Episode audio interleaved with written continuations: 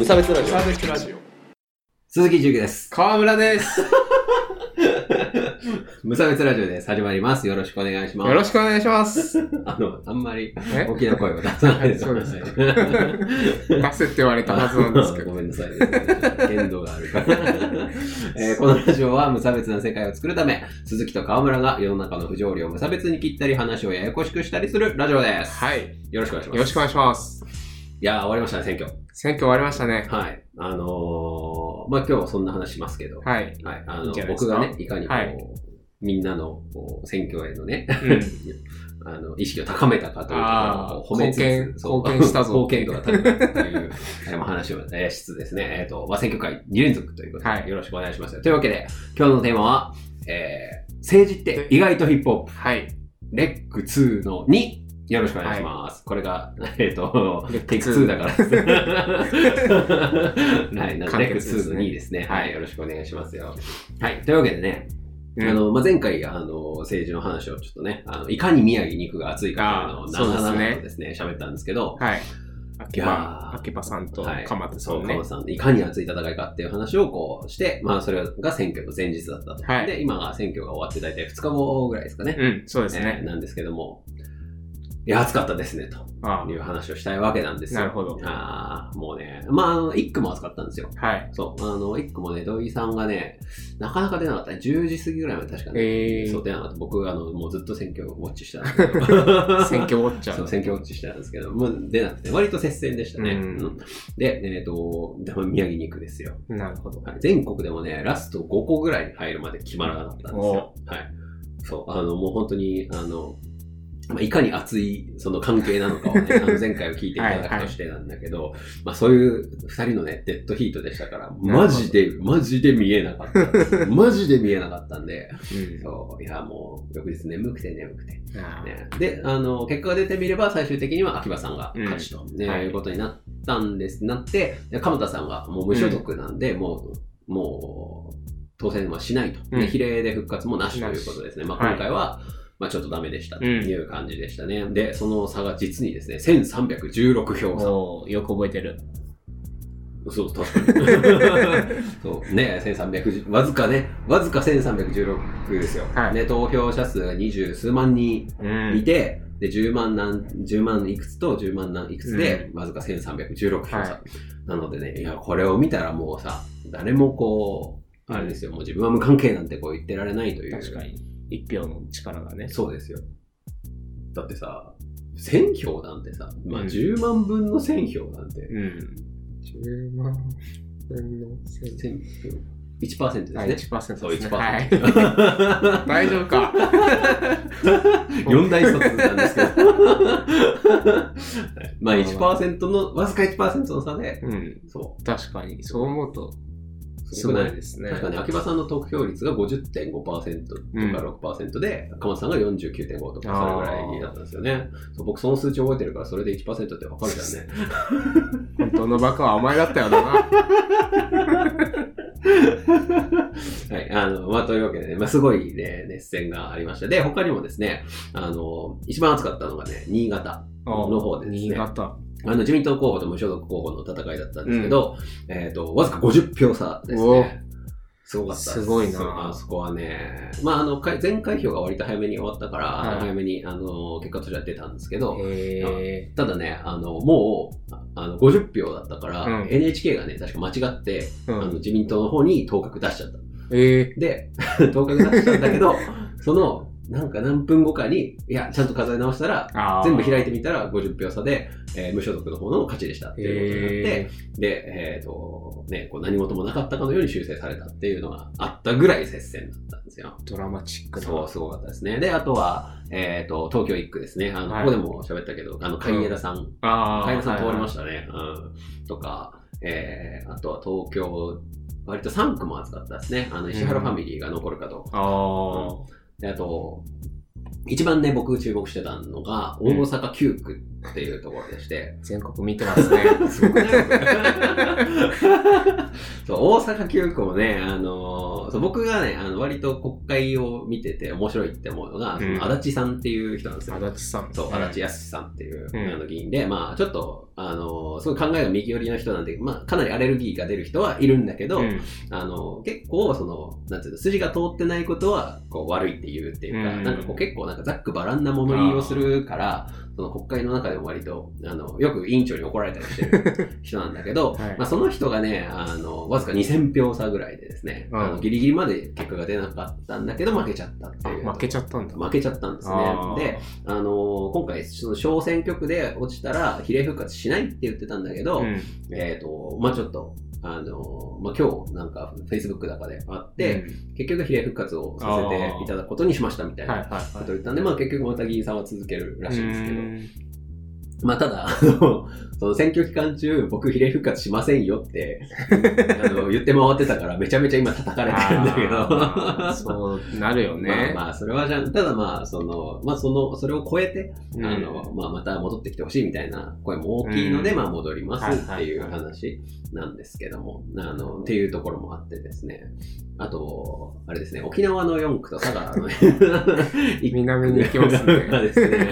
あそこはね台風のせいでね決まんなくてねなかなかやきもきしたんですけどそれは翌日に結果出ましたね。とかもねあっていやなかなか決まんないところもあってですね面白かったですね。全国津々浦々眺めてますね。そうウォッチャーなんかでも暇だったのかな気づいちゃった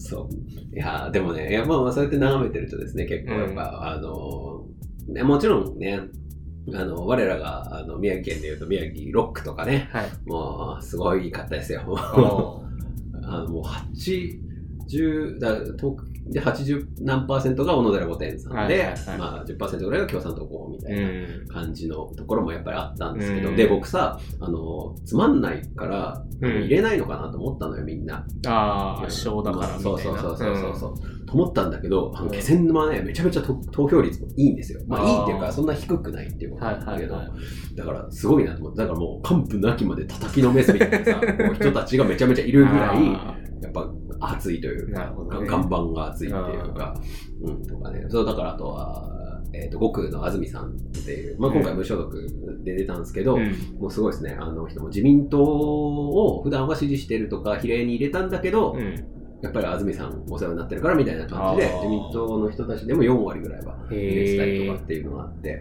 結構ねそういうところまで見ると面白かったりするんですけどね。あそこまでは別に見なくてもいいんだけどまあそういう地区の面白さっていうかねでもあるのでなのでやっぱね入れでこのなんていうのそのどんちゃん騒ぎにこう参加できるのってやっぱ入れたからっていう、ねうん、ああまあ確かにねそう、うん、やっぱ自分がちょっと入れた方がこうちょっとが頑張ってるかなみたいなやつ、うん、とか確かにねあやっぱこの人入れたけどダメだったなとかいうこうのに参加できたっていうのだけでもですね、うん、できる良かったかなって思いますね。なるほど、はい、いやというわけではいまあ、今回かなり面白かったんですけど、うん、でなのでねで僕まあ、見てたんですけどいろいろまあその政治系のツイートとかをヒッポンヒッポンしてたんですけどヒッポンヒッポンってやってたんですけどなんかねやっぱりこうやっぱ変わんないじゃんっていうねツイートがねそうあったんですよ、うん、何も変わってないじゃんと、うんね、自民のなんか議席の配分もあんまり変わってないし、うんでまあ、結局民進が2つに分かれただけだと、うん、いう話もあったんですけど、はい、僕はそうは思わないという話なんですよね。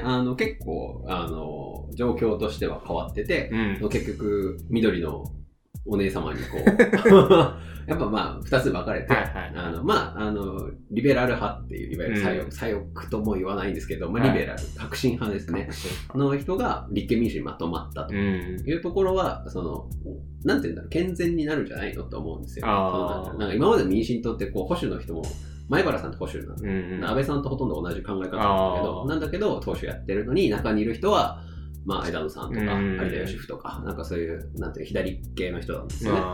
とかあったんだけど、まあ、今回こうじゃあちょっと右寄りの人は希望に行きましょうとか、ね、左寄りの人は立憲にしましょうみたいな感じになったので、なんか、まあ、割と健全になるんじゃないのっても違う人たちが今までごっちゃごちゃになってたんだけど、なんだけど党としてはね、そうそうそう、まとまりが出た方がさ、こっちとしてもさ、なんか応援しやすいじゃないですか。そうですね。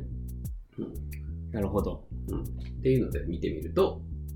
また分かりやすくなった、うん、なので結構変わってますよっていうことを言いたいんですよ、うん、なので、はいはい、今回、まあちょっとせっかく選挙行ったけどあんまりなんか面白くなかったわっていう人も、うん、いやまあそこはね面白さを探しましょうよっていうお話で結構変わってで、で僕が一番大きいのはうん、まあ、改憲発議が多分数年内に出ますよという。あ、はいはい、これは今回の選挙なかったらできてないことなんで、うん、皆さんが今回の選挙で改憲を許しましたからね、うん、これが選択だと、まあ そうね、そういう選択なんで、選択はされたっていうことですね。まあ、この後にねまたみんなに確認作業があるけど基本的には改憲勢力を支持したっていうのが、うん、みんなの意見ですよ、うん、っていうふうに今回確認がされましたから、うん、これによって動き始めるから。なるほど。そうそうそう。なのでここはちょっとそこをよく見ていった方がいいかなと思いますね。なのでまあ単純に小泉進次郎が可愛いとかでもいいんですけどそういう見方も全然ありですよね、うん、やっぱこの人は信頼できるなっていうふうに思った人をこう押すっていうのは大事だなと、まあ、推しメンっているとやっぱいいよねっていう話ですよね。あ、まあ確かにね。そう、だから誰を押せるかっていうところで、うん、別にそれは自分の選挙区の人じゃなくても、うん、じゃあこの推しメンがいる例えば政党の別の人を応援しよう、そういう形で考えてみるといいんじゃないかなと思いますね、うん、はい、はい、小泉進次郎といえば、うん、なんかツイートで回ってきたんだけど、うん、なんかジャニオタを普段やってる人が小泉進次郎にハマっちゃってマジかなんかそういうことあるそうそうそうで小泉進次郎にハマって追っかけをしようとするんだけど、うん、マダムたちが強すぎてやばいらしいジャニオタでも勝てない。そう、ジャニオタでも勝てないやっぱね、だってさ、僕なんかテレビで見てたんだけど、うん、なんか進次郎あれ小泉進次郎ほっぺたとか触られてたもんだって。あ柔らかいすべすべみたいな感じでさ、めっちゃ触られてたよ。すごい。いやすごいなと、おばちゃん容赦ねえなと。おばちゃんパワーはすごい。いやでもね、小泉進次郎さんはね、うん、今後ウォッチする上では面白いと思いますね。そうあの人結構なんていうの、まあ。まあ総理になるでしょっていう人じゃないですか、うんまあ、なんだけど割とこう考え方としてはいわゆる緊縮派っていうか節約派で、うん、安倍ちゃんと割とそこは違う考え方なんですよ、うん、なので、まあ、そこのドンパチがもしかするとあるかもしれない。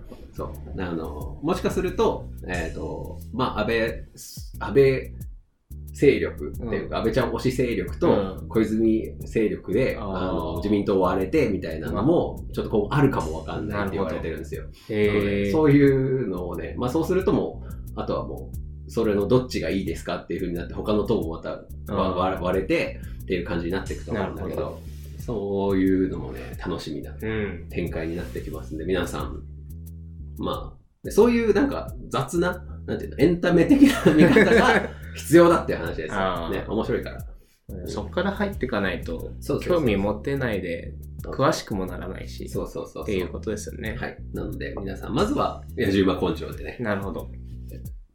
やっぱニュースをチェックしてって感じですか。まあ、見てると、ただニュースだとなんかあんまり個人的には面白くない。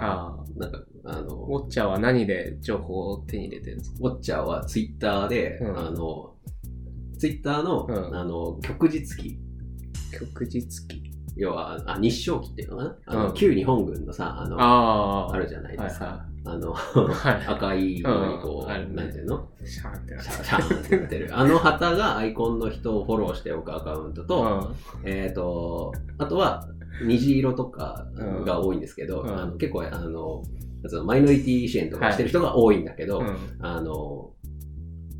なんていうの、日の丸嫌いとか安倍晋三絶対打破みたいなのを入れてる人たちの両方を、ね、ツイッターでチェックしておくと全く正反対のこと言ってるから安倍ちゃんがこれをしましたに対してああ、なるほどね。そうそうそう。もう日照期の人たちはもう最高って言って、で、虹色の人たちはもう最悪って言ってるから。だからそれを両方見て、なんでなんだろうと思って、原因をまたくぐって、これはどういう意図なのかっていうふうに見ていくと、まあ自分はこっちの方がいいなっていうのを見ていくっていう話なんですよ。ウォッチャープロですね。そう。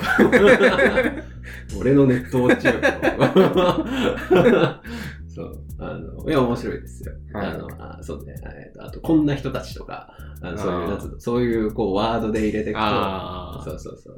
まあ、最近は分かりやすいんですけどね、立憲民主絶対応援とか、うん、共産党絶対応援って言ってる人たちと、うん、まあ、自民党絶対応援って言ってる人たちを分けてウォッチすると、割と。なるほどね。そうそうそう。本当に真逆のこと言ってるよ。同じ話してるはずなのにさ。そうそうそう。もう本当何が正しいか分かんなくなるからね。うん、だから経済成長は、アベノミクスは成功してるのかどうかっていうのが、もう一個のもうちゃんとデータで見て、めちゃめちゃ成功してるように見えるデータと、めちゃめちゃ失敗してるように見えるデータが明らかに出てくるんだよ。だから、そうだね、もうあれね、裏取らないと騙されるんで、要は、ただね、ただ見え方なんで、うん、ただみんな誇張するから絶対。ああ、そうですね。自分の意見が。どこが誇張なのかっていうのをやっぱ見極められるかっていう話ですよ。なるほど。そう。で、まあ僕は嘘つきだから、ホラ吹きだから、そういうのが好きなんだよ。そう、そこを削るの。ここホラだなっていうところが、どこかなっていうのを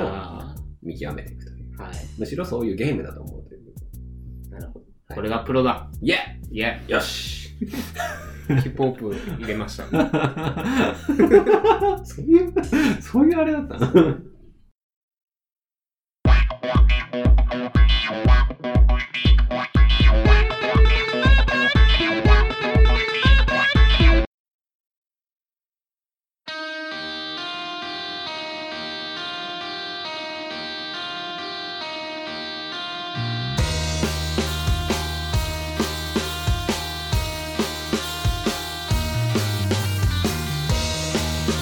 エンディングでございます。はい。はい、お疲れ様でした。はい。いやー、なんか。エンディングなんですね。エンディングじゃないの？いや、わかんない。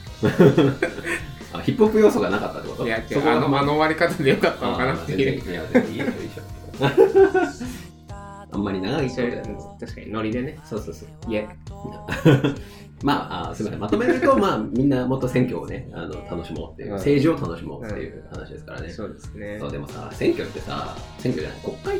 見てたのよ、僕もさ。いや、無職で暇だったから、昼間ずっと国会見てた。なんか、嘘が嫌だなって。そう。マスコミだとこう、なんか、叫んでるとこしか出ないからさ、辻元清美が叫んでるとこしか出ない。全部見ようと思って一回見てみたら、まあ、割と面白いですね。切り取られ方とか。そうそうそうそう。